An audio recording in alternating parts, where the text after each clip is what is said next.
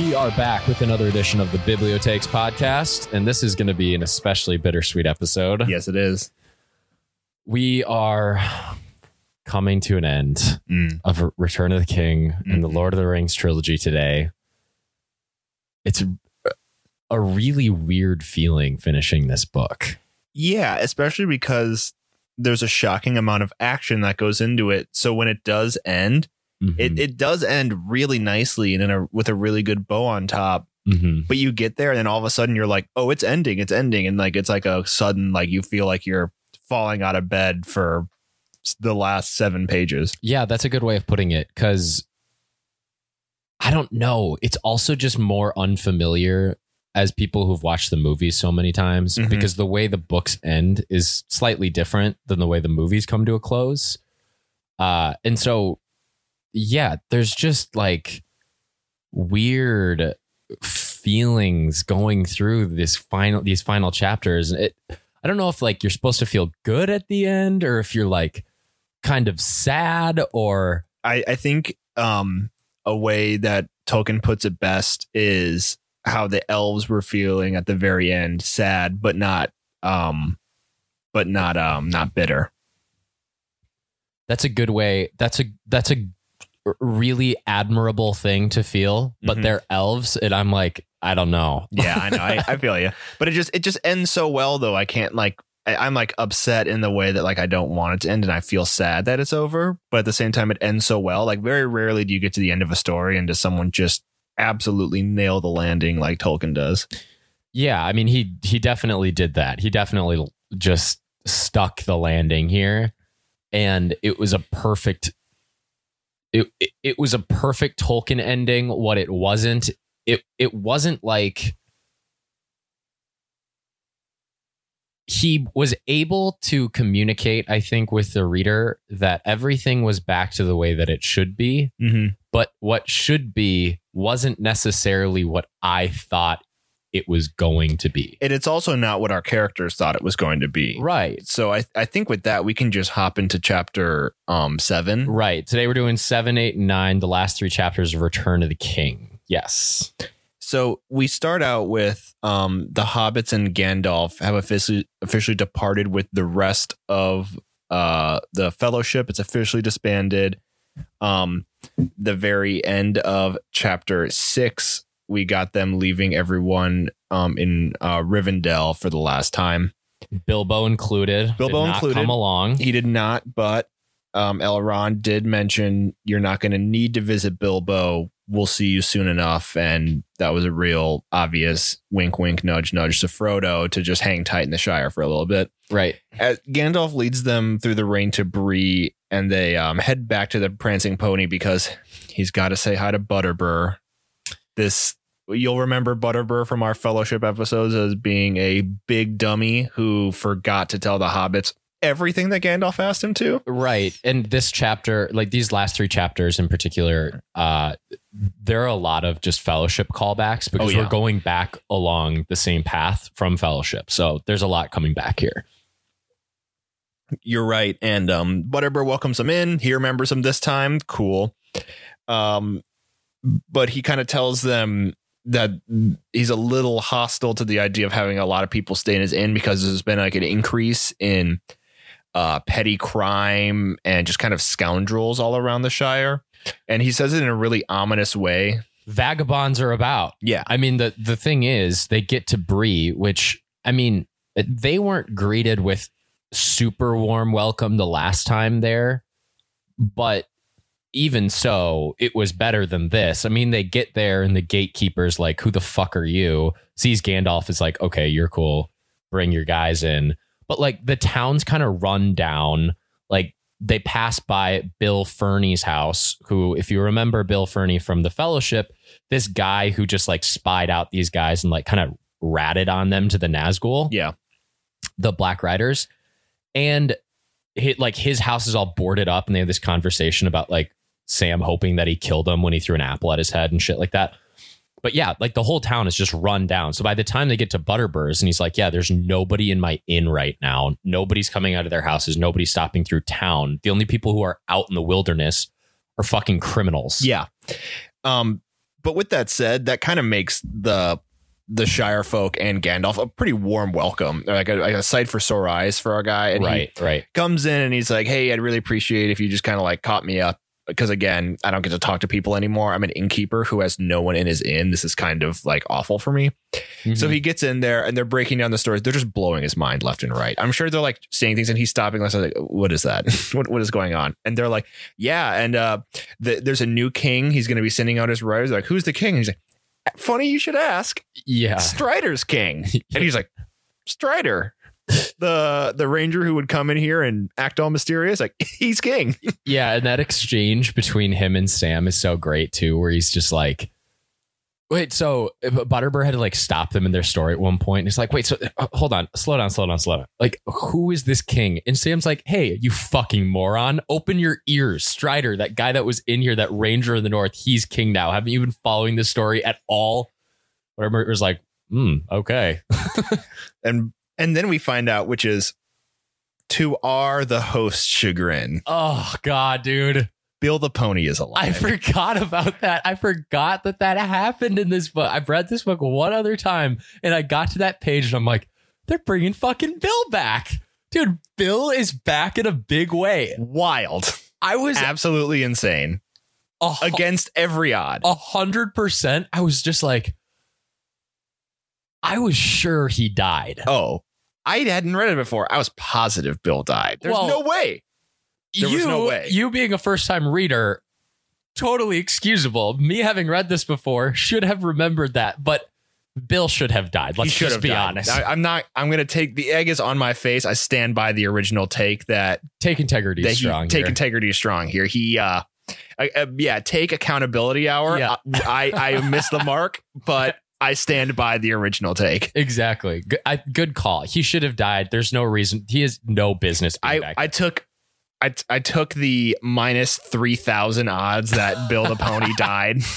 Absolutely. Bad beat of the week. Yeah. Cody's bad take. beat of the week. My take that there's no chance in hell that Bill the Pony survived. We're spending too much time on Bill, but that's okay. Chalk um, it up to uh, just a magical miracle. Anyway, moving th- on. There isn't really, to be quite honest, there isn't a lot left in this chapter. They kind of catch up no, with yeah. Butterbur, and mm-hmm. Butterbur, as usual, is just an enormous dipshit and can't follow the story. And then they, as they're heading out again, Gandalf, um, basically is like, okay, you guys are going to be able to go into the rest of the Shire by yourselves now.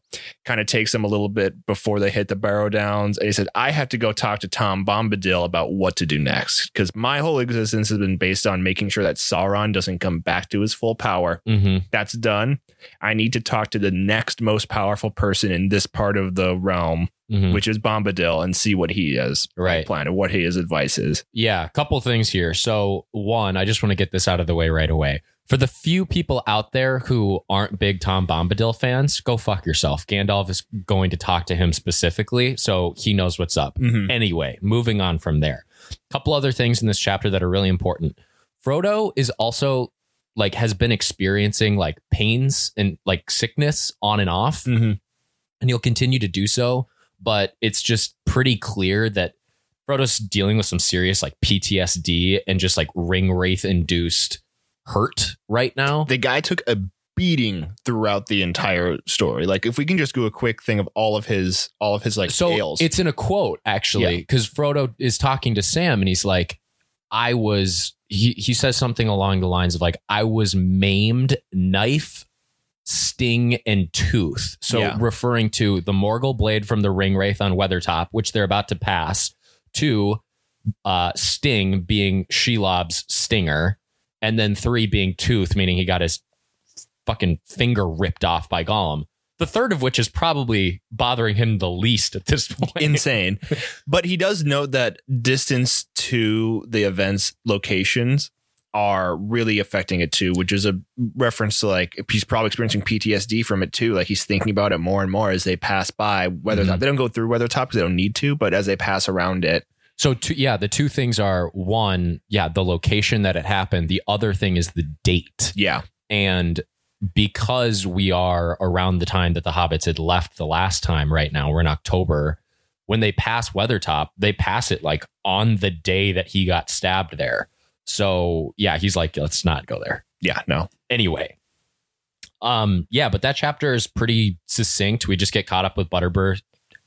Basically, the takeaway is everybody, all of the kind of merriment about like going home just has this kind of cloud over it right now. And everybody's kind of like, okay, what the fuck's going on? Because we've heard from Butterbur also that things aren't really great in the Shire either. Yeah, it's a primer for the fact that coming home isn't going to be this warm welcome that they're expecting it to be. Exactly. And we get one more um, shot of um, Gandalf absolutely booking it away with Shadowfax. Just one more time, hits the afterburners. And just, I wrote this down. It's like, oh, Cody is gonna. Cody's just gonna go wild for this. Like Gandalf's grand exit from like the last breaking of the Fellowship, Gandalf leaving the hobbits just like Scoot! There's no reason. Bombadil isn't going anywhere. No. He doesn't go anywhere. He he kind of wanders around like the like the ten mile radius of his house. Yeah. He just dicks around with Goldberry. And then he, there's no like haste to be made no, to is, Bombadil. Is there okay, is there any part of you that thinks maybe, just maybe, Gandalf only rides Shadowfax because he's like, this thing's really fucking cool. It's the cool. flex. He does it for the flex. That's it. That's it. There's no other reason. It's like it's like your your buddy who took the muffler off his Monte Carlo and got racing tires so he can just peel out. That's yeah. And not to mention also, Gandalf is still riding Shadowfax at this point. For what purpose? He's with four hobbits on ponies. It's like if you were like, all right, we're going to do a like we're going to travel. I'm going to be in a Lamborghini and you guys all get Ford Escapes. I'm dragging you behind my Lamborghini in wagons, like with yeah, rope tied on the for end. For real. Like, oh, it's just it's hilarious to me, but I knew you would like that. Yeah, that's pretty much it. The only the only this chapter is very short. It's like, you know, ten pages long, and it's pretty much just a warning to the reader. So mm-hmm. just just just prime you for what's going to happen in the next chapter. That's it. Right, exactly. That's a good way of putting it. But it's a necessary transition. He's had these chapters in here before where they're super not long and they're just to get you from A to B. The t- the title of the chapter is Homeward Bound. That's literally it. Right. It, yeah. Get from A to B. Exactly. Mm-hmm. But that brings us to chapter eight, which is called The Scouring of the Shire. And if you thought the last chapter was not long, then don't worry. We've got a big one for oh, you. Yeah. So The Scouring of the Shire starts with our four hobbits still being kind of optimistic that they're going to get a warm welcome when they get back to the Shire. Still not really knowing what's going on, but kind of hoping for the best at this point.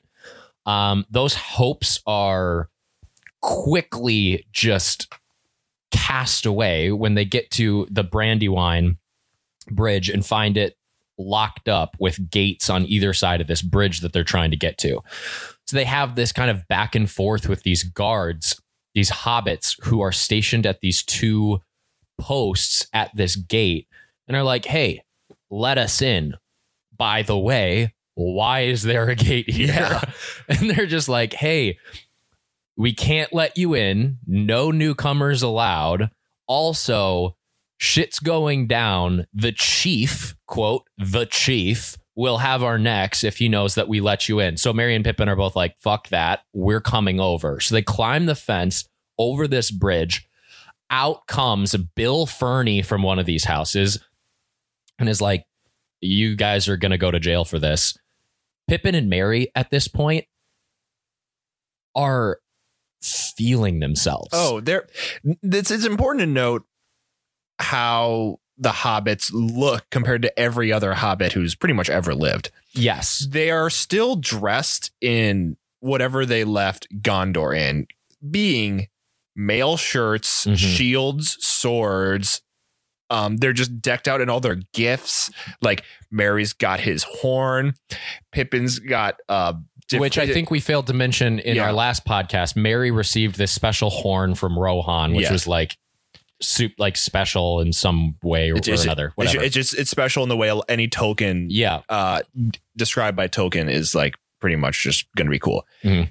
They have all this shit on them, and Frodo's just kind of sitting back the whole time and just letting his boys kind of like, like you don't know who the fuck we are. Also, Merry and Pippin are huge for hobbits now. They're huge now, so they're big, they're strapped, and they're carrying swords, which, to people like us who are just reading a fantasy like story, you kind of just think like, oh, everybody has a sword. No, Most people do not. And so when Merry and Pippin cross this bridge and are like confront Bill Ferny, draw their swords on this guy, he just like throws the keys at them. He's like, here you go.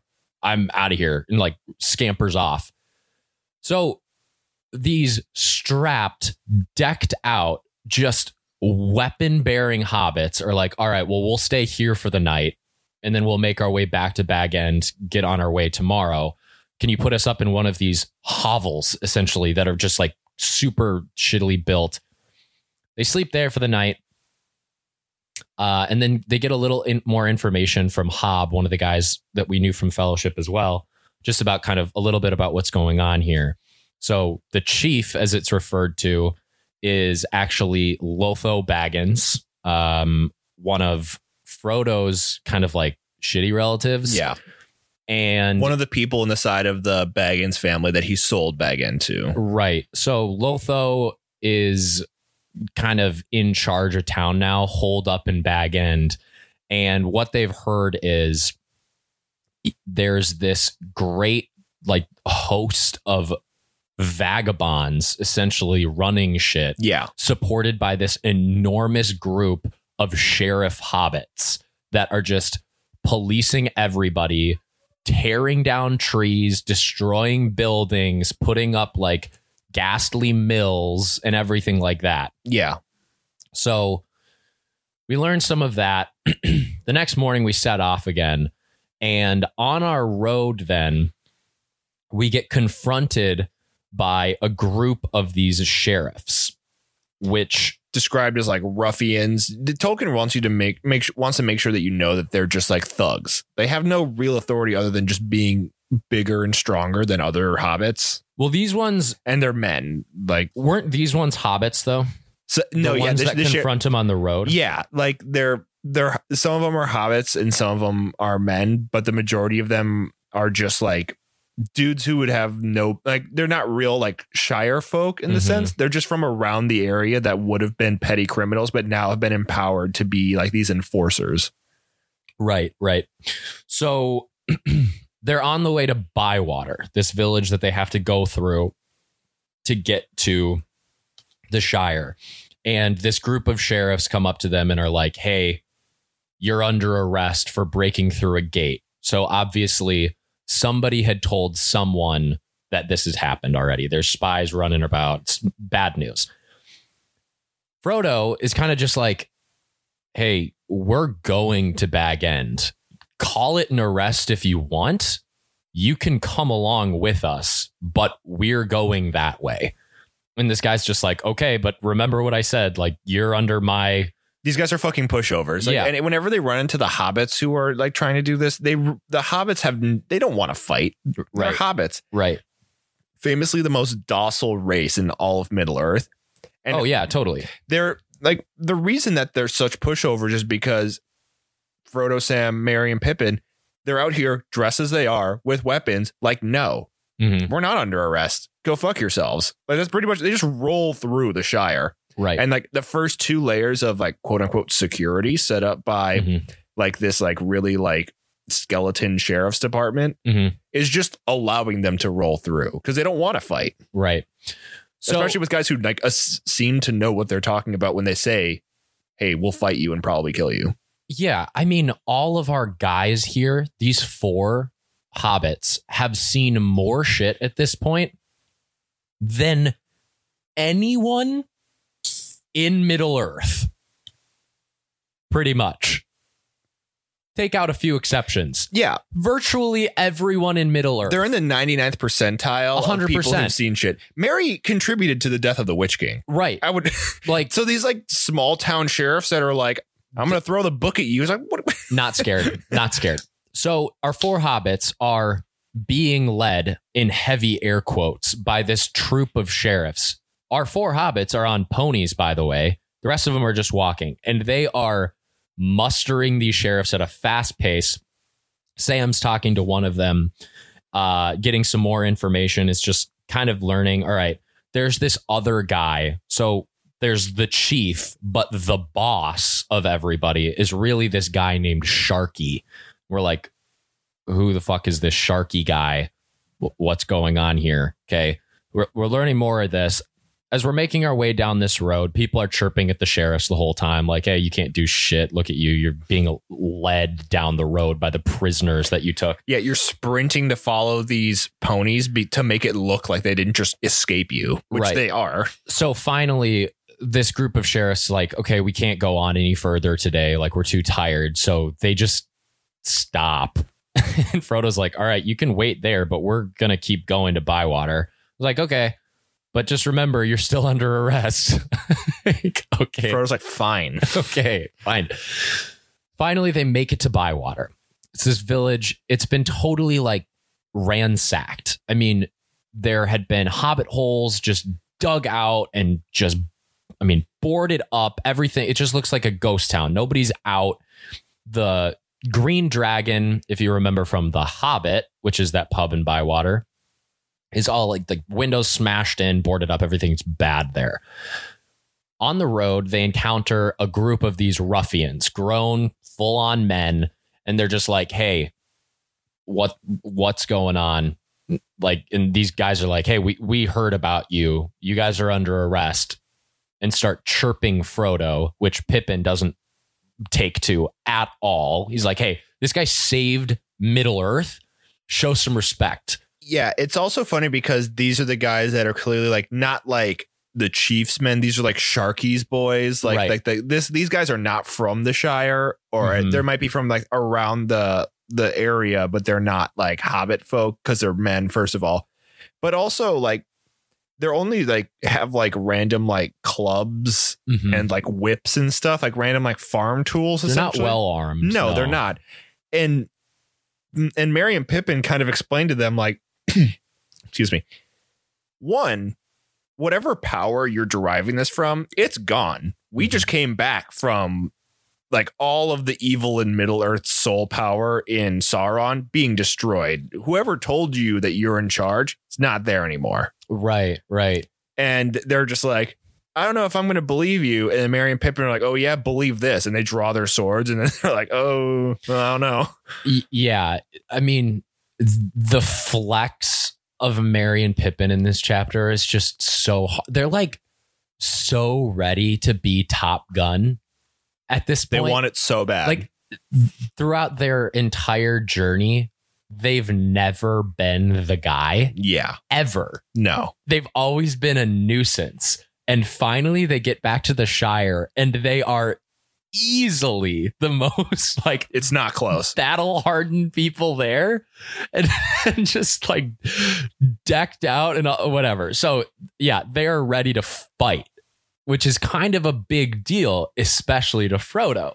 So Merry and Pippin scare these ruffians off and they go back, we assume, to go grab a bigger force to come back and deal with our hobbits. Frodo at that point is like, hey, I know that this is going to come to some conflict. Let's try to not kill people if we can. The only time we should try to do that, or the only time we should have to, is if somebody is like killing a hobbit. If that's not happening, don't kill anybody. Merry and Pippin are like, mm, okay, like, fine. So at this point, though, we are kind of like, okay, now we really know what's going on here. The Hobbit, the, the Shire is just in this kind of stranglehold right now. And Merry's like, we need to raise the Shire. We need to get everybody out and ready to riot and revolt against this Sharky and the chief.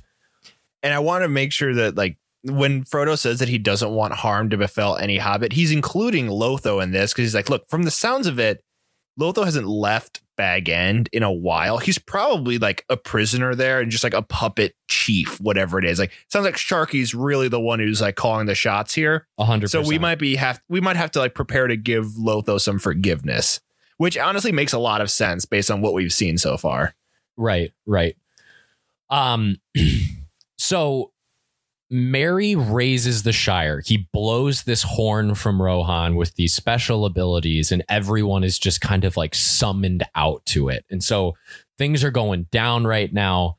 Sam's like, hey, um, I know somewhere where I could go to like get this guy. Also, I'm probably going to marry his daughter, but I, this guy's important, so I want to go make sure he's okay and his family's okay. Also, I really like his daughter. Um, did I mention I liked his daughter a lot and I want to go make sure she's okay?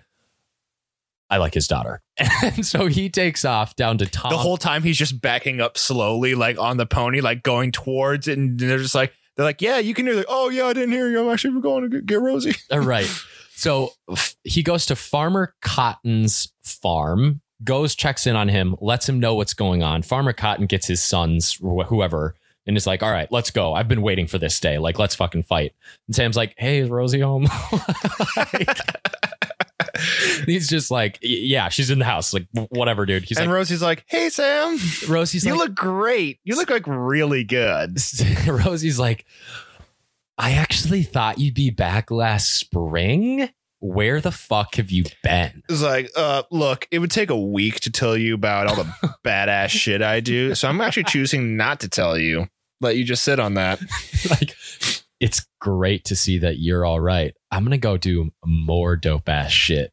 See you later. And he just like, it's this incredible moment where he's talking to Rosie and she is kind of just telling him like, hey, you came to get my dad to go raise the Shire to start this riot. And you're sitting here talking to me. Shouldn't you be getting back to whatever you're doing? And Sam's like, you're right, babe. And he just goes back and peels out on Bill. Yeah. Uh, so the funny thing is, like, Merry and Pippin aren't the only ones who have been waiting to be a uh, big boy of the Shire. Right. Sam has been just slaving away to keep Frodo alive for like probably the last couple books. Right. He's just been trying so hard to keep this one dude alive and getting really badass in the process. Like, my guy's ability to just survive and fight is through the roof at this point. So he now, like, I remember anytime anyone would bring up like Rosie or like, hey, Sam, you're going to get a wife, in the earlier books, he would be like bashful and be like babbling, mm-hmm. unable to like come up with complete sentences, or he just goes flush with red and goes silent. Now he's like, I've come to raise the Shire. Mm-hmm. Right. Mister Cotton, grab your grab your tools. We fight at dawn. Yeah. I will be back for you, Rosie. Off and on his flaming steed. Because he's because he's seen the bums that Sharky has been putting up in the mm-hmm. Shire. And he's like, look. Yeah. I had to deal with this like absolute worm frog creature on my back for like a year. Mm-hmm. I, I saw a Balrog. Do you even know what that is? Mm-hmm. It killed one of my best friends, and then he came back a year later. Just the idea of Sam being like, hey, ever heard of a Balrog? Like, oh, yeah. I, I'm not surprised that you don't know. It's just a four story shadow demon made of pure flame and evil. It's Rosie, not that tough. Only, only, only, just it just it just took out the the best of it. He came back stronger, so not a big deal. Oh my god, yeah, that whole encounter was just so funny to me. But back to the action. Sam gallops back to Bywater, where he finds Merry has been fast at work putting everything together. Hobbits are out, ready to fight at this point. We've got a big gang of hobbits at this point. Some have bows, a lot have like axes and clubs and stuff. So we're ready to scrap. We also hear that Pippin's kin, the Tooks, have been kind of already doing their own little rebellion, mm-hmm. but it hasn't been able to branch out of their, let's just say, country, I guess, this area of the their Shire. Neighborhood, yeah. Right. So... but they've already kind of been fighting, but they're locked in right now by these ruffians. Pippin is like, all right, let me go liberate these guys, bring them back here, join up with the bigger force. Pippin goes off. The bigger group back at Bywater sets up these barricades on the road. Soon after, that group of ruffians that we'd already scared off come back in bigger numbers, like about, what, twenty or so, right? Yeah, there's like twenty. There's, yeah.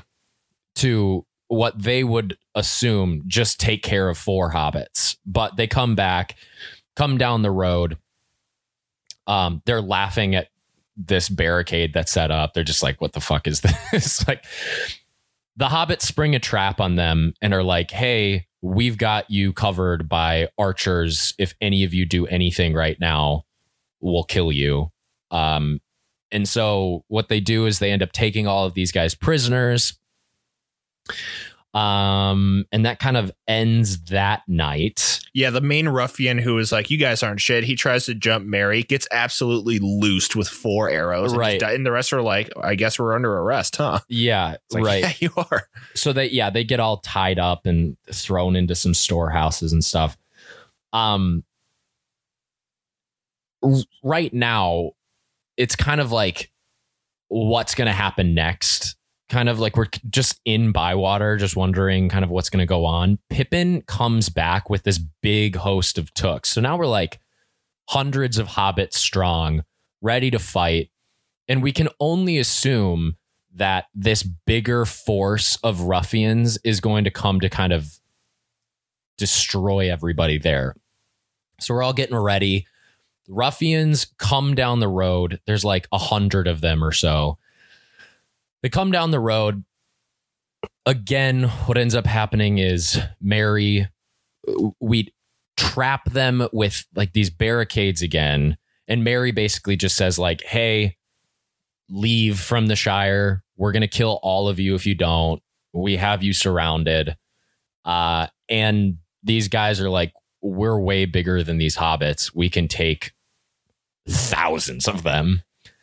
And so they start attacking everybody. And there's this big battle, the Battle of Bywater, where about like twenty hobbits or so die to seventy. Yeah, I specifically wrote it down. Okay. The hobbits killed seventy. The hobbits killed seventy of these ruffians. Lost nineteen of mm-hmm. their own. Yeah. These guys are absolute chumps. Stout guys. Legitimate bums. Mm-hmm. It, it like this is like kind of like your test. It's like it's like one of those like classic like ask the internet questions. Like how many like five year olds mm-hmm. could you just kill if like you were just swarmed like one after another is coming? How many could you just like and you have like a baseball bat, right? How many could you take down, right? And you'd be like, I could probably get like fifteen or twenty before they just overwhelm me. Right? No, apparently you can't. Because these guys tried it and mm-hmm. they got whooped, dude. Yeah, absolutely swamped. It, it was, yeah, I mean, it's great. It's it's awesome. Um, but there's, I mean, this battle is also the first battle that's happened in the Shire in three hundred years. Um, so just kind of crazy. Um, they talk about how the hobbits that were killed were buried and all like buried in this communal grave with just a lot of honor. They place this stone above them. And it's it's just like this great moment where like crazy, crazy pride to be a hobbit in this moment. Yeah. They like took down the names of everyone who partook in the battle. Yep. And like basically that lives on in like the Hobbit's like lore book forever. Meanwhile, also Merry and Pippin were just kicking dicks during this whole oh, thing. Yeah. And so everybody's just like Merry and Pippin are the shit. Captain Meriadoc and Peregrine. Awesome guys. Yeah. Frodo, however, took more of the kind of, um, I don't know, peacekeeper role. And he was his main contribution to this battle was keeping hobbits from killing people who had already surrendered. Yeah. So big, big, no war crimes in my Shire, guy. Exactly. So that's what Frodo was doing. So as you would expect, he didn't gain very much renown from this, which will come up later. Just ever so slightly. Um, yeah. The fucking guy didn't want hobbits to commit, wanted to kill prisoners. Right. Um, But after the battle, we um, take a smaller group of hobbits that includes uh, the gaffer, Sam's dad, who's rejoined us at this point, the four hobbits, some other guys. And we're finally making our way up to uh, Bag End. We also learn, and I believe this is before the battle, we kind of get some more backstory on how everything turned to shit. So it was kind of this slow thing where Lotho had a lot of business in the Shire already. Like, he was already in charge of a bunch and started buying up more. He started selling the Longbottom leaf to these men who would come up. They would take some of his wares and then bring it back down to, as we know now, Saruman, right? Mm-hmm. But as they kept doing this trade, more and more of them just kind of kept staying. And at first it was like, we don't love that you're here, but you're not really doing anything. And then they just started kind of, and like, you're a part of, and there's like an actual, like, established part of why they're here, right? Like, right. They're like, oh, like, I'm not a big fan of just like dudes loitering kind of in Hobbiton, but at the same time, they're obviously here for this Longbottom leaf business that is illegitimate through Lotho and stuff. But then eventually, yeah, like you said, they just start just doing whatever they want. Mm-hmm. And Lotho essentially has like a, like a monopoly on all the shit going down in the Shire. So no one can say anything. Yeah, because Lotho's just in charge of the supply chain of all the Shire. Right, exactly. And so, I mean, I only say that that, that part isn't crazy important, but yeah. It just gives the reader a little bit more context. Like, this takeover by the ruffians wasn't some invasion. It was just like more or less a slow and steady kind of coup of the Shire, um, where they kind of just took over. Getting back to where we were before, though. So our gang of hobbits go up and they're going to Bag End. They find uh, Old Row, right? Old Row or uh, I don't know. I'm gonna have to fact check that one. Um, that the street that Bag End is on, they find it in tatters, right? Just like totally ripped up, and they're absolutely just dismayed. Like, Sam starts crying at some point.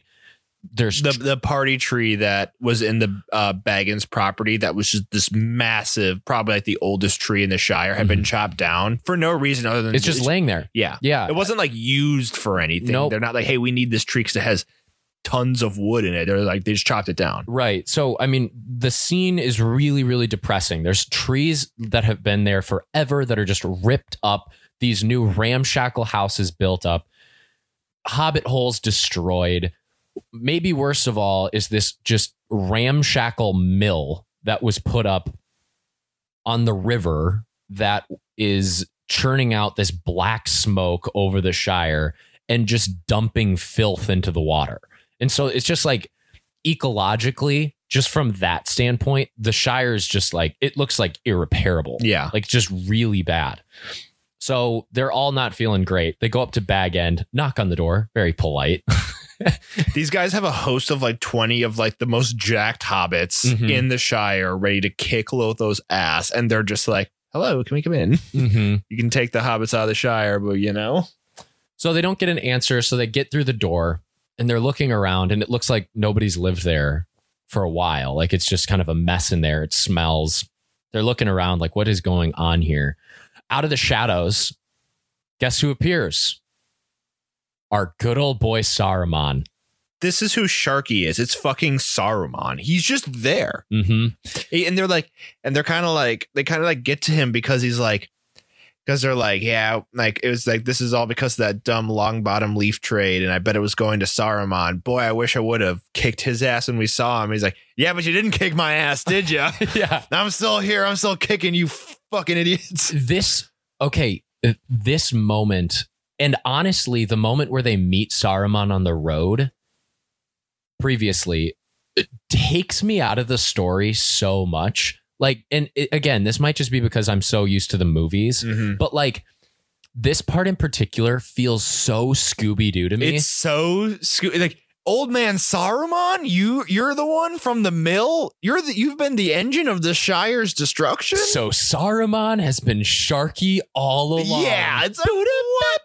Yeah, what? Like, what? What is going do, on? Do, do, do, do, do, do. It's like, what? What do you mean Saruman was like? He's, he's he, I, I could be like, oh, Saruman was like sent the guys who bought the Longbottom leaf, and it's like mm-hmm. his industry had a hand on this. Like you, you've been kind of sensing that the entire time. Mm-hmm. You're like, especially since he laid heavy on the trail that he's like Longbottom leaf from the Shire, and they're like, what do you know about the Shire? Right. So, so you're you're like, okay, Saruman, he's obviously had a hand in this.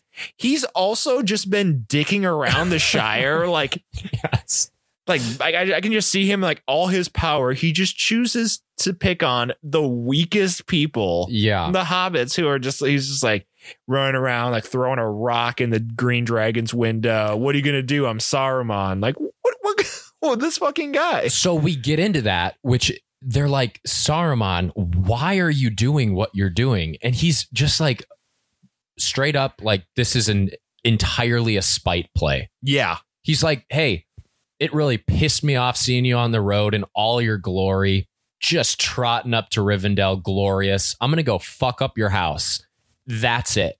Like, Saruman knows he has nothing else to do. Like, he is finished, absolutely destroyed any hopes of like grand power, control over anything other than, I guess, the Shire at this point. He can't actually obtain. So he's just like, I'm going to go up and screw up these guys' home because they did it to me. Yeah, he's like, I've been the secret kind of like black hand that's been engineering the Shire's like slow, like very honestly Sarumanian downfall. Absolutely. Where it's like they did like the slow coup. No one saw it coming. All of a sudden it just happened. Putting up industry. He's like, yeah, tearing down trees. Yep, yep, very Saruman stuff, but never like, you know, in charge of the day to day in the Shire, you know? So he just is like, you know what? I'm just going to go and like spray paint a big dick in Bag End. Like just, just, just like petty shit. Yeah. Yeah.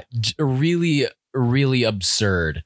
Um, at, at this point though, Frodo has this real moment of mercy with him where he's just kind of like, you know, everybody here would like to see me kill you. I'm not going to though.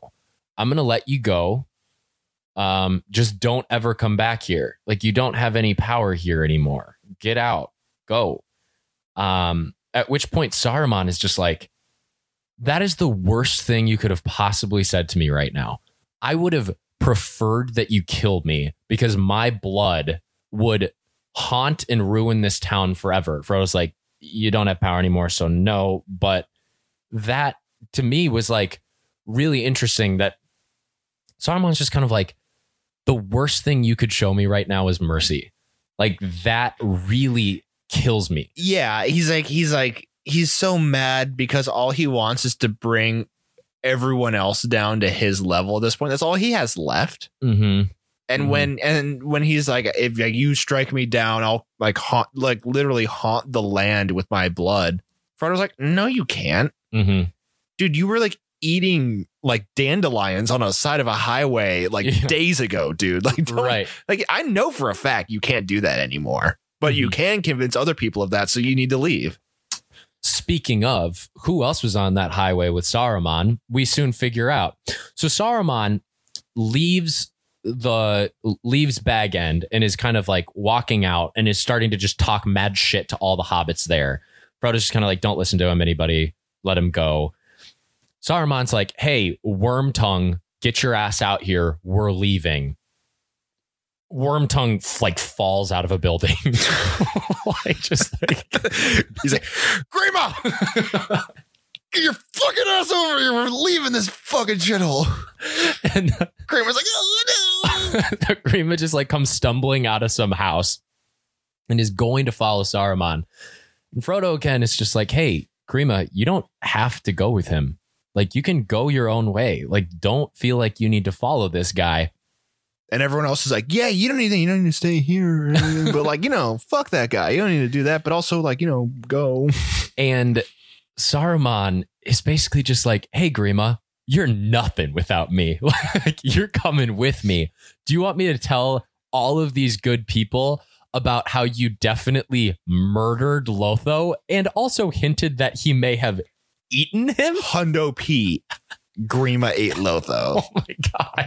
And Grima's like, no, you promised you wouldn't tell because you made me do it. He's like, yeah, but you you did it, weirdo. Yes. Who's gonna love a weirdo who eats hobbits? You know, you better come with me.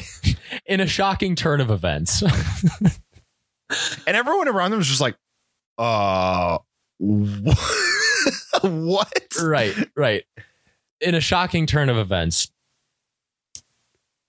Saruman turns to leave. Grima pulls a knife on him, runs up and stabs him in the back and gets shot with a bunch of arrows. Yeah. So he's like, he's just, he tries to kill someone, stabs him in the back, slits his throat, just gets lit up with arrows, right. Just immediately killed. And then Saruman has this like death scene where he just kind of like, and then like a wind comes out of the west and mm-hmm. just blows him into dust and he's just gone. And it, it's, it's funny because his power was so weak at that point. It's not like the other like big magical death scenes where like it's like Gandalf mm-hmm. and the Witch King and Sauron where like their presence is lost and it's an immediate effect on everyone around him. He blows away in the wind and the hobbits are like, cool, done. Right. Like clap their hands. Like that's it. Mm-hmm. He's out of here. Yeah.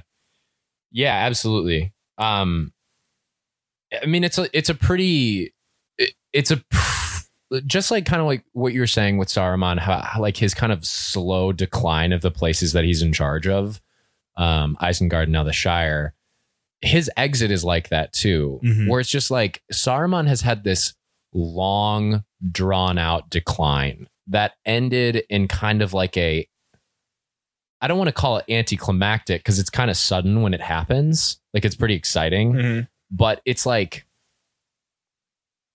He doesn't, he isn't killed by some great warrior. He isn't killed in battle or anything like that. He He's, isn't vanquished from some land. He is, he is killed by his ride or die boy, Wormtongue, whom he just calls Worm at this point, by the way, who just like runs up on him from behind and slits his throat. Like, and then, like you said, just kind of vanishes in the air. Like, it's just kind of like, I don't know, just fitting, I guess, for that character. So I don't know. Um, following that, though, um, that kind of ends the chapter. One thing I did forget to mention, though, is that Saruman did try to kill Frodo. So that's a big thing I forgot to mention. As he's leaving the house, he tries to stab Frodo and his knife breaks on Frodo's mithril. And that's when Frodo insists that they don't kill him. Um, so even more mercy from somebody, or, you know, for somebody who just tried to kill you. So yeah, kind of a big deal. Um, one of my big takeaways from this chapter, though, is we've talked a lot about how we talked a lot about how Merry and Pippin have kind of come into their own as battle hardened warriors, right? Frodo has also kind of, I don't know, like you can see his growth from his journey too.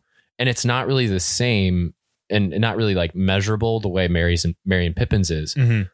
But Frodo is just so sick of violence at this point that he doesn't want any of it. Yeah. Like, and so you see this real kind of emergence from Merry and Pippin as these like grand warriors who are prepared to lead hobbits. Meanwhile, Frodo is just like, no, what I learned from all of this isn't how to fight, it's how not to. Yeah, you can really tell that Frodo is kind of, I, I thought of this a lot, um, where it was just, I can only imagine what Tolkien felt coming back from World War One and maybe seeing like any type of like conflict sure. at home where he was just like, look, we don't need this right now.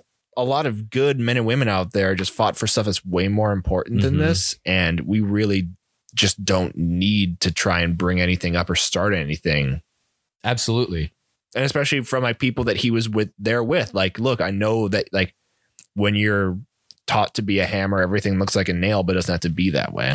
Right. And I don't know that Frodo was really all that different when he left the Shire. Right. Like he might have done the same thing had he not gone on this journey at all. Like that could just be his character. Yeah. But I just find it interesting that it mirrors or kind of just contrasts, I guess, the Merry and Pippin kind of like new warlord thing. Yeah. Um, I, I found that really interesting, but that's pretty much the end of chapter, uh, chapter eight. Yeah, it is. Any other thoughts before we embark on our last chapter? I liked that you noted that it was kind of like Scooby-Doo-y that yeah. Saruman came in, because I think that's actually a very fitting way to do it, considering where he died. The Hobbit, the Hobbits and Hobbiton and the Shire is easily the most like, I'm going to try and choke on some adjectives here, but like bouncy, fluffy, like of all the creations of Tolkien. Uh, lollipop guilty. Yeah, yes, exactly. exactly. They're just so like comical. Comical. It's it's comical in a, in a complimentary way, because again, no, Tolkien is in his bag the most when he's describing like either epic grand um objects or very homely cozy things, and he's yeah. obviously he has a lot of respect for the Shire. Absolutely. So choosing that to be the ultimate downfall of Saruman was seems intentional, mm-hmm. because it's like someone who again was like the head of the Order of Wizards in Middle Earth, like one of like the like top five most powerful people mm-hmm. in Middle Earth, like pretty undisputed, to being killed by some like fledgling goon that he created right at the very end, all from his own like fall from grace and like all the actions that he chose. Mm-hmm. That's yeah. that, that seems, seems very fitting. And again, coming from like the highest place, like in this huge tower in Isengard, the central location in Middle Earth, to dying outside of a hobbit hole because you were just such a dick. Right. Yeah. It's Scooby-Dooey, but the Hobbit is Scooby-Dooey, and And in Scooby-Doo, people get what they deserve. So. so much of it, I mean, so much of it makes sense. It, yeah. Like, it's perfect. It just feels, it feels so much different than everything else in these books, because the Shire is so much different than mm-hmm. anything else in these uh-huh. books. one hundred percent. Yeah. Um, one more thing also, footnote that Tolkien included. So the name Sharky, he didn't just invent. Uh, well, I mean, he invented all of this, but the name Sharky... In a footnote, Tolkien says it's probably derivative of an orc word, sharku, which means old man. And it's what orcs called him in Isengard. So there you go. Not a lot of respect for the top brass in Isengard, if you can imagine it. No. So moving on to our last chapter in this series, chapter nine, the Grey Havens. And very fitting that uh, Tolkien ends on l- the number nine for his uh, decision that is to, for his decision in this last book. I didn't think about that. That's nice. I didn't think about that at all. Very cool. Uh, essentially, where we're, we're at right now, the Shire's saved, but all is not well there. As we'd said, the whole Shire is in ruins essentially at this point. So there's a lot of work that needs to get done to bring things back into order. Frodo ends up freeing all of these prisoners that were locked up, and it includes a few important people, one being the mayor of the Shire. It's so funny to me that the mayor was like the first guy to get locked up. Of course, he's like, he hey, what's going on? Ugh, throw him in jail. Just, no, no resistance. He's got no cops. The sheriffs were like, oh, what do we do? And Sharky's like, you're my sheriffs now. I'm like, ah, shit. Yeah. So the mayor gets released, but he's not in good shape. And so he gets uh, basically put on bed rest. Frodo takes over the mantle of being deputy mayor and starts running shit around the uh, around the Shire. Also released from this prison is Lothelia, which we remember her as being the Baggins who always wanted Bag End, always felt cheated by Bilbo and Frodo. Um After she heard hears that Lotho's dead, though, she's just like devastated and essentially just gives Frodo back Bag End and is like, I'm going to go live back at my parents' place. So Frodo's like, great, Bag End. They s- ate my husband. Frodo secures the Bag End. Yeah, right. Um, yeah, but not without, uh, you know, sticky fingers, a couple silver spoons. And she's just like, yeah, yeah, you can have Bag End. Right. Exactly. Exactly. Um. So we have a, a, just a few pages of just kind of Shire rebuild, and it involves, um, you know, Frodo setting everything right again, Merry and Pippin being put in charge of just chasing down all of the remaining ruffians. Yeah, it was actually kind of nice because Frodo's like, hey, I know that you really wanted to kill um, uh, Saruman. Noted that I, I get it. I get it. And I know I denied you a lot of chances to kill prisoners in the mm-hmm. Battle of Bywater. But, uh, you know, you you can just be my marshals and just go around and just track down mm-hmm. Saruman detractors. Right. And just kick their asses if you want. That can be your job. Mm-hmm. No, sounds like, great. Deal. Yeah. Sounds good, Frodo. Already gone, like half a block away. Already. Say no more, boss. Kick so many asses for you, you don't even know. So while they're off doing that, Sam finally realizes, um, after being reminded by somebody in typical Sam fashion, he's looking around at all these trees and everything's just like, it's going to take more than a lifetime. Like, I'm never going to see these trees that we replant. And they're like, well, how about that uh, gift that Galadriel gave you where there's dirt and that one kind of nut in there? How about you try to use that and see what happens? And Sam's like, oh, good call. As a guy that is so in love with Galadriel and elves in general, you'd think he just remember this shit. Yeah, but you're you're not um, remembering how um, big of a doofus Sam is at the core of his character being. Like, right. he's he's loyal and brave and digs deep and is so... so honorable and just honestly brings out the best in everyone around him, but he's also just kind of a dipshit sometimes, mm-hmm. and forgetting a little box, right, is kind of up his alley. Right, right. Um, but Sam, having realized this, uses each grain of dirt essentially to fertilize the ground around the Shire. So he plants all of these new tree beds to replace the ones that were torn up. And he's just kind of busy doing all of that stuff. The seed, like the big nut, essentially, that was in this box with this dirt, he pla- plants in place of the old tree, the huge tree that was beyond the party tree. The party tree. Thank you. Um, and we get to see then, come springtime in the Shire, all the fruits of Sam's labors are enormous. So four times the rate of what a normal growth would be. Like, trees are sprouting up left and right. Sprouting up, like, just crazy, crazy growth. It's a phenomenal spring for the Shire. The harvest is better than it's ever been. The beer is better than it's ever been.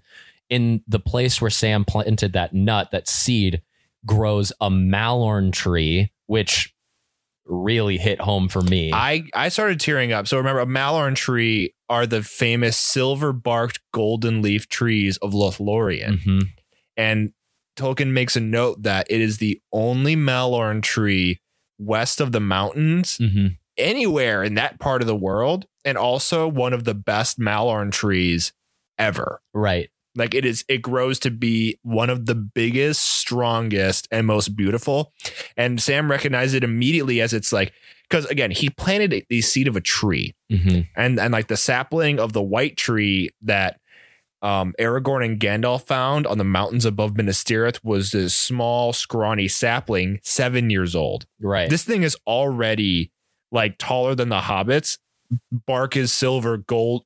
golden leaves, you know immediately what it is, mm-hmm. and Sam is just like absolutely smacked with how happy he is. I remember Sam was the one who said he wanted to go to Lorien one more time. I was just thinking that he doesn't yeah. he doesn't need to anymore. There's going to be a piece of Lorien in the Shire forever now. Yeah, it's it's really a really beautiful beautiful moment.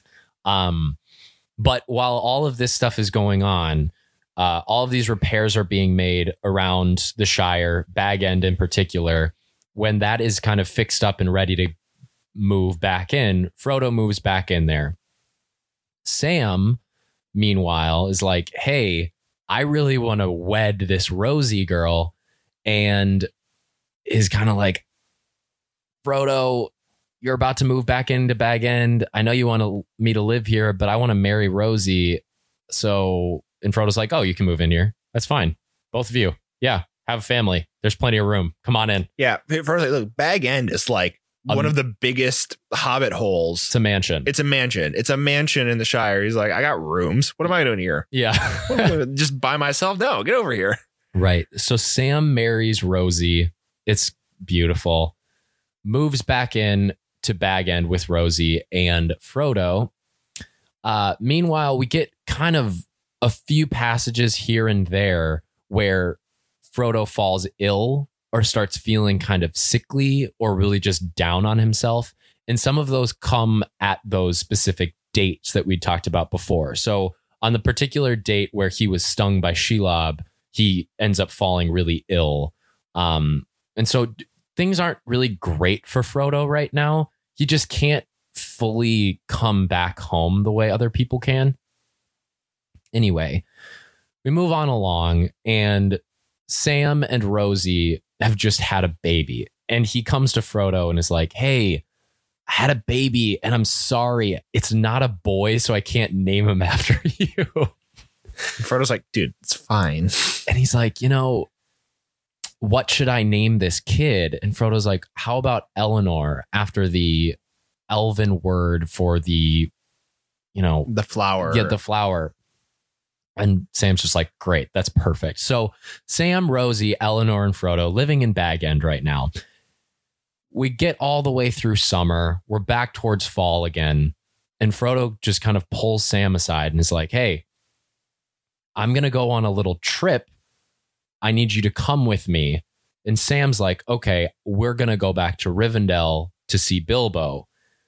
And I'm going to take you part of the way, but not all the way.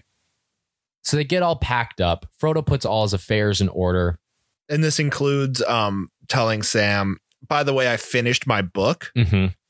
All of Bilbo's stories of The Hobbit, all of our stories. And then and then Sam dutifully notes, hey, there's all these pages left in the back of the book. Are you sure it's finished? And Frodo goes, those are for you. Now come with me. Right, right. So when they decide to go, um, they take off and they're heading through the woods. And I really thought we were going to get a throwback to the fox that was there. I thought for it sure didn't too. happen, no. And I was kind of disappointed. Anyway, that actually makes it funnier that the fox still is just one-off bullshit thing that Tolkien did. This just has no connection to the rest of the story. I know. Uh, but so we're headed through the woods, and we start hearing. Um, well, Frodo starts singing, and in response, almost just naturally comes more voices out in the woods. And at this point, Sam's just like, oh shit, I know what's going on yeah. right now. Uh.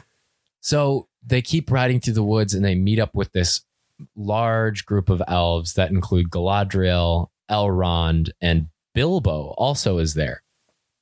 And they're just like, okay, Frodo, if you're coming with us, it's time to go. And Sam's just like, holy shit. Like, Sam takes five minutes of not staring at Galadriel's fine ass to be like, what do you mean going? Yeah. So Sam's just dumbfounded. And I can imagine just torn and really, really sad. Like, how how are you going to go somewhere I can't? That's never happened before. Like, that's not the deal. That's not that's not what I'm about. That's not what this has been about. Our relationship has always been me looking after you. And Frodo is just kind of like, Sam, you've come back to the Shire. I've never been able to fully return. I have wounds that can't fully heal, and I need to go somewhere that that won't be a problem. Um, and he goes, also, by the way, you were also a ring bearer for a little bit. Like, you put on the ring for a period of time. Like, maybe someday there'll be a place for you too, but whatever. We set off on this journey and we realized we're going to go west. So we're going with the elves to the sea, the Grey Havens, to set off and go to the Western lands. So we're riding on along. Finally, we get there, and who's there waiting for us? This old boat keeper and also Gandalf. And it's important to note also at this point, Gandalf is flexing with a ring on. What? So Elrond and Galadriel have two of the three rings given to elves. Yes. Elrond's is gold with a blue stone. Galadriel's is gold white with a white stone. Mm-hmm. Gandalf's is gold with a red stone. Red is fire. Very Gandalfian. Mm-hmm. And it's really crazy because Gandalf, real famously, remember, was like, no, sorry, no one ring of power for me. Mm-hmm. Can't do it. Turns out he's had that ring the whole time. I mean, it, yeah, the, the thing that I thought, because I thought the same thing, it's not the ring. No. So it makes sense. And also those rings power is now its own because the controlling ring of power is destroyed. Right. So the power that was best vested in those rings mm-hmm. now is kind of its own unique attachment to their original bearers. Right. It's kind of like my thought behind it as well. Yeah, I think that's fair. And because those beings were so great in the first place, they really weren't that corrupted the way that the men were just immediately just Nazgul time. Hey, thanks for the ring. And I'm a shapeless black. Exactly. Hunter of hobbits. So Frodo and Bilbo, they're about to board this ship when out of nowhere come galloping Merry and Pippin down the road. And they're like, did you really think that we were just going to let you get out of here? Like, we followed you on this mission before. Like, we're not going to just let you take off on us again. So they finally get there. Frodo's like, thanks for coming, guys. It's been real. Uh, and they say their goodbyes. And it's a really sad moment. And Gandalf kind of puts in at this one, at one point. He's like, yeah, I actually tipped off Merry and Pippin that you were coming, partially because I knew it was going to be unbearable for Sam to make this journey back alone, which I was just like, oh, oh, my God, it's just so beautiful. There's so, a, there's a little there's a little bit of like I always I caught a little bit of fun with that, where it's kind of like the the negative Elrond, where he allowed Merry and Pippin to go with them kind of to assist the hobbits. But mm-hmm. this time he's like he's like, I know it'd be so hard for Sam. He did the same thing where he's like, it wasn't in the original plan for them to be here. Yeah. But why not? Right. Why not let your friends do things with you? Like, why not? If you're going to have to do something, might as well do it with people you care about that also care about what's going on. Like, there's no reason to go through anything alone, which is a big theme of this story. Yeah, I mean, absolutely. The, there's just so much grace in this chapter that's just like this really... I, I find it so difficult to figure out. Like, and this is part of the reason at the beginning of this recording, I'd said, like, you want to be happy about the ending of this story, but so much of it just feels like a departure, mm-hmm. not kind of like a resolution. No, yeah.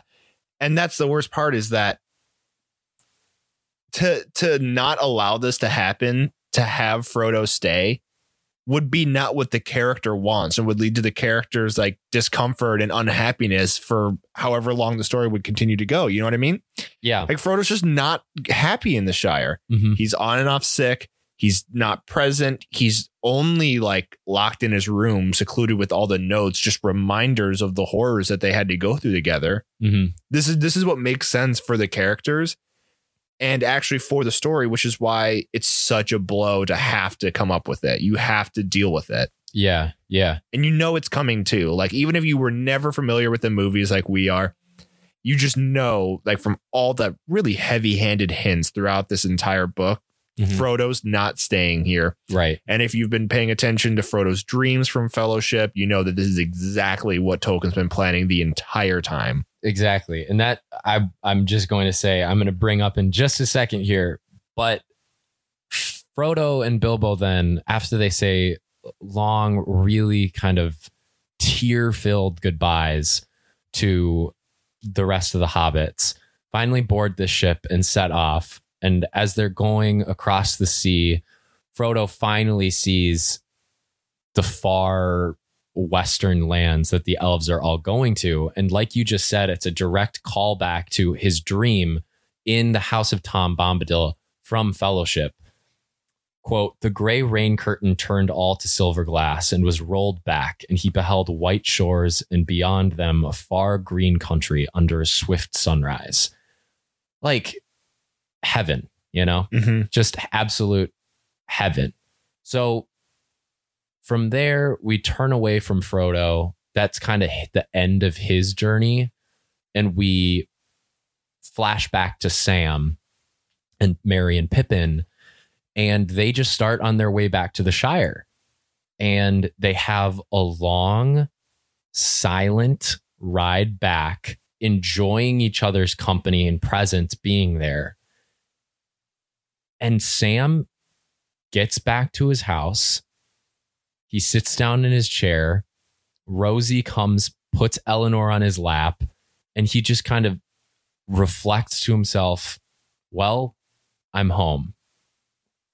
And the book ends. Yeah. And it's just like, what am I supposed to do now? Yeah, it's the worst thing Tolkien ever did to me as a person, personally, the reader, mm-hmm. was end it so perfectly that I'm just so mad at him. I'm just so mad at him for not giving me more. Yes. Yes. He did such a good job. And like, he was able to have the storybook ending with the very tear-filled departure and do it while it makes a hundred percent sense. Mm-hmm. Not taking away anything from either character, doesn't do it by plot device. Yep. He tells you it's coming the whole time with all the different hints he had. Ev- everything in it's not a shock. No, you know it's coming. The characters know it's coming. It it's, you know the ending for at least like five chapters. Tolkien knew what the last word of this book was going to be when he wrote the first one. Mm-hmm. None of this was conjured. None of it was made up along the way. It was all part of the plan. And this ending is a perfect example of how any ending for any book, movie, T V show, anything should come to a close. All the loose ends are tied. All of them. We don't have another one. Like, all of the loose ends are tied up. Everybody is where they should be. And it just makes you feel good. And also kind of bad. Yeah, it sucks that we don't get to go. We don't get any more. He just immediately dives into a bunch of appendices and being like, if you want more, I got the details. You're like, no, I want the characters. I want to I want to be in this world. I want to be in the storyline. He's you don't get to. Because mm-hmm. there's nothing more that needs to be said. Mm-hmm. I've tied up every loose end. Yeah. Ugh. Moment of silence for Lord of the Rings being over. Ugh. I'll read it again in my lifetime. There's I'll no doubt. It. Oh, yeah, no doubt. And in the meantime, I'm going to hit up these fat, fat indexes. Yes. That are just full of useless information. And by useless, I mean very deep. Deeply conjured backstory to every little detail of this story. Right. Okay. So for now, though, we have our in-house Tolkien scholar coming back. So we get to talk about way more of just kind of like nitty gritty stuff mm-hmm. uh, one more time. But before then, we've got a, a few kind of extra things. We've got our usual Gollum Smeagol. Mm-hmm. We've got our usual uh, bad beat. We've got our usual. Uh, what's the other one we did? Ride or die. Ride or die. Thank you. Ride or die of the week. Just did one hundred of these episodes. Whatever, man. I, I I don't know. I've got other things on my mind. Mostly Grey Havens. I just want to go there. Uh, and uh, a few more other bonus bonus segments for you guys. Oh, so let's just let's get the regular ones out of the way first.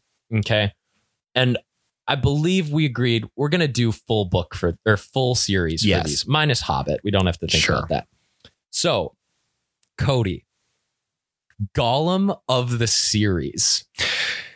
Gollum of the series is really tough. I've had to think a lot about it, really dig back into my notes about what we were talking about mm-hmm. all the way beginning of Fellowship, all the way beginning or in the middle in the deepness of Two Towers, all that stuff. Yeah. And and I've kind of broken it down into like random stuff. There's like sure. one-off events. Very recently, an example of a one-off event. It's like Grima eating Lotho. Yes. Gross, dude.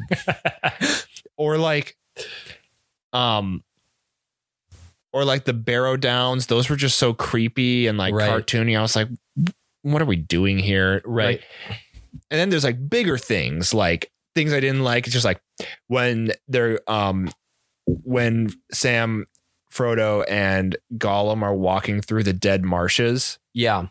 And you're just like, this is just so terrible. Like you're just, again, Tolkien just making you go through it. But I had to settle on just Mordor itself. Yeah. Just the description of Mordor and just the like marathon that Tolkien put us through to just read all of this awful, awful, awful descriptive terrain. It was so bad. No, and I think it makes sense. I mean, I, I was like you when I was thinking about this. You can either get really specific and try to like think like, okay, what were the best golems mm-hmm. that we came up with along the way? And you could also just say like Gollum or something. Right, you could. But I think the path you're going on, first of all, Mordor is supposed to be like that yeah. because it's that final thing. Like yeah. it is supposed to be the worst one. So that's perfectly, perfectly fine. You could also go a little bit more meta and just be like, like you'd said, Tolkien's just evil descriptions of everything throughout the whole thing. Yeah. Whatever they were, Sam and or uh, Merry and Pippin getting dragged by the Uruk-hai was oh, yeah. fucking awful. Anything like that. So, I mean, I would agree with you. For me, it was Mordor.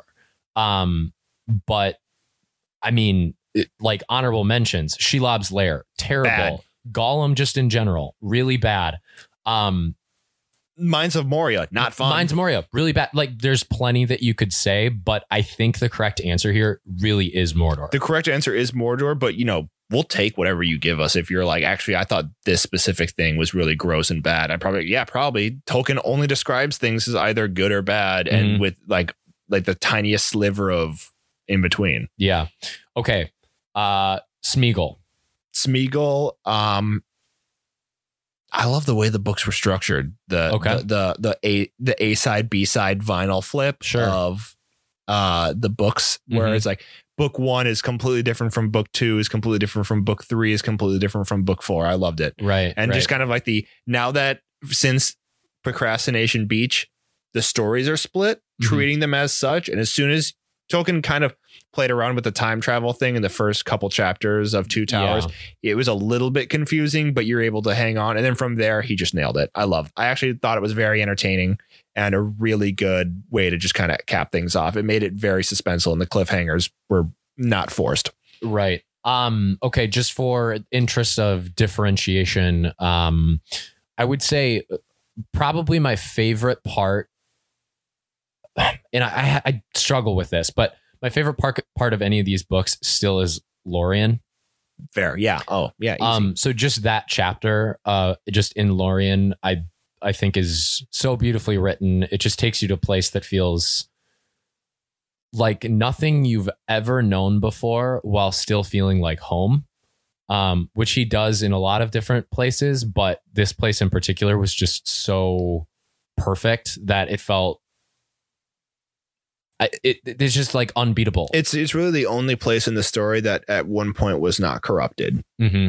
Right. It's at the only t- place that we get real deep connection to the area itself, too. I want to make that clear because like Grey Haven's awesome. Nothing bad happens there mm-hmm. in like the, the bad sense. Right. But like Lorien, it's new. It's introduced. It, we spend a decent amount of time there. Characters make decisions and it's just so perfect and beautiful and never once is it like the subject of any type of ire. Right. And I mean, I, I thought about Grey Havens, but the problem is, is too much of it is based on your own imagination. Yeah. And not actually what's what's written. So I felt like that's kind of cheating. Yeah. He's like, it's a bay. There's a big gray ship. Yeah. It's like a beach, you know, it's like whatever. It's it's described as being perfect and it can heal all like ailment, but like, you don't know because you you as a reader aren't taken there physically. Yeah, he's not because Grey Havens is different because Grey Havens, it's like a means to an end. And what Tolkien's really caring about is the it, relationships. He's not yeah. talking about the descriptions. In Lorien, he's just in his bag, like mm-hmm. the leaves, the bark, the presence. Galadriel's there. She's in your head. But is she in your head? She's not saying anything. It's just you're just so wrapped up in the location. Right. I, I think I, I agree with you. OK, uh, bad beat.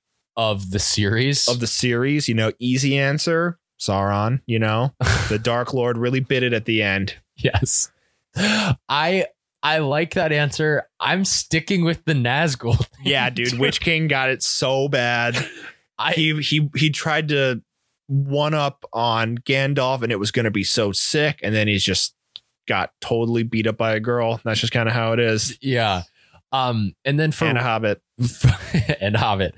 For Ride or Die, there's one answer. Sam. One possible answer in doing? This. There's no other thing that you can say. It's Sam. Even bringing, like, you can bring up other people, but you, it's, there's no point. Yeah. No point. It's Sam. Okay. Let's get into some additional segments, because I'm excited to talk about these. Some extra superlatives. Uh, su- superlatives. Oh, my God. Superlatives? Superlatives. Oh, there my you go. God. I'm...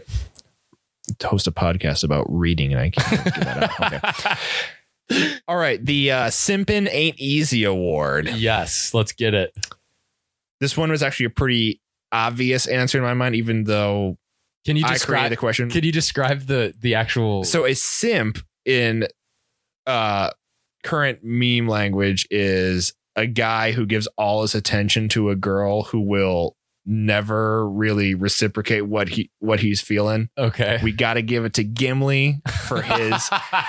For his yeah. love of Galadriel. She's oh. like, he he definitely paid the Patreon for some of that gamer girl hair strand. Yes. Oh, he's about to square up on Aemir for being like, yeah, she's the second hottest woman in the world. He's ready to fight and probably die. Yeah. Oh, yeah. Yeah. Yeah. It'd be a good. It'd be, it'd a good, be good, fight, but, but you know, what are we doing here? Yeah. No, the risk is there. He's willing to die. Sure, sure, sure. Yeah. Yeah. Yeah. yeah. Yeah, um, it ain't easy. It ain't easy, it, especially because he's famously the only dwarf in the history of Middle Earth to mm-hmm. be like, Galadriel's the best. This elf queen is literally better than any currently living person. Mm-hmm. Yeah, it ain't easy being Gimli, but it's he's about that life. So I really like that one, and I don't know if there's a better, if there's a, like another answer. No, I think that's got to be it. Okay, here's one for you. We're going to call this the Zillow of Middle Earth. Okay, yes. Okay. So you get to decide what would be the highest property value in Middle Earth. Fuck yes. Is it A, Lothlorien, B, Rivendell, C, Minas Tirith, D, Edoras, or E, the Shire? It's Lorien, dude. Here's the thing, though. Okay. Here's the here's my only argument against the Lorien take. And I almost didn't include it because it seems like it's too easy. You can't buy a house there anyway. Like, oh, yeah. The, the, H, the H O A at Lorien is strict. No. Could you even Zillow with H O A? With the, with the Lorien H O A? I don't know. I don't know that Zillow would have, like, Zillow doesn't sell private islands, you know? Yeah. So, like, part of me is just like, Lorien's kind of out of the question, which makes me think, like, Aragorn, Rain, Minas Tirith has got to be expensive. Expensive, bro. Oh, like, dude. Real estate. Everything's white marble, dude. Everything like, there is dope as hell. I don't think any other place there, like Rivendell, you know, abandoned at the end of the story anyway. So that's gonna, you know, whatever. Uh, the last lonely home. Get it for a steal, folks, while rates are low. Yes. But um, I just found that funny. It's like thinking about like, okay, maybe like best vacation spots, Middle Earth, like nah, property value, Middle Earth. I got to think of some place too, like somewhere that it's just under the radar that like you and a significant other got for like a steal. And it's like, I, if you get the chance, if you're just, if you're east of the Barrow Downs, Tom Bombadil's house, like best night's sleep I've ever had on God, dreamed of heaven. Yeah, literally had a fortune teller type dream where I saw the end of my journey. Crazy shit. Yeah. Five stars. ten out of ten would stay again. I thought you were going to say like the sneaky nice neighborhood that no one knows about, but everybody wants to move to, like low key Ithilien. It's just pretty like, great. Dope as hell. Smells like sage. But every no day. One knows what's spicy. Up. Ooh, spicy air. Very nice. All right. What else you got? Okay. My next one is um, the didn't read the fine print technicality loser award to the Witch King. Yes. Where in his whole deal, he was like, yeah, man, like no man can trespass against me. I'm about to just kick everyone's ass. Gandalf, he's next. And mm-hmm. then a hobbit stabs him in the back of the knee, snapping his Achilles. And then Eowyn kills him. Yep. Which, uh, you know, not covered by the terms of service, my guy. The Nazgul did not scroll all the way no. through. No, he was he was buying being an eternal hunting Witch King on Apple on iTunes. And he yes. was just like, yes, purchase. Price my soul. Oh, the, is this twenty pages I got to scroll through? Agree. Yeah, absolutely. Just um, boned by the fine print. Guys who also didn't do that. Um, uh, runner up for this is definitely Saruman. Guy who is like, you know what? I've been looking in the ore thing. I'm pretty sure I can beat Sauron. No, no, no, dude, even better than that. I'm pretty sure I can get, I can fool him that I'm on his side and then take power when his back's not turned. Even even better, Saruman signs the lease for Orthanc, oh. and he doesn't read the fine print that his lands include Ents. Oh, yeah. The foundation is shit, my dude. He's just like, oh, God. Here so what you're saying is that if they surround my palace, I can't leave? Unless they let me out. Thanks, Treebeard. God. So, yeah, I love that one. OK, so we talked a little bit about how um, you just kind of want to hear more after that last chapter. Like you want to know what happens more.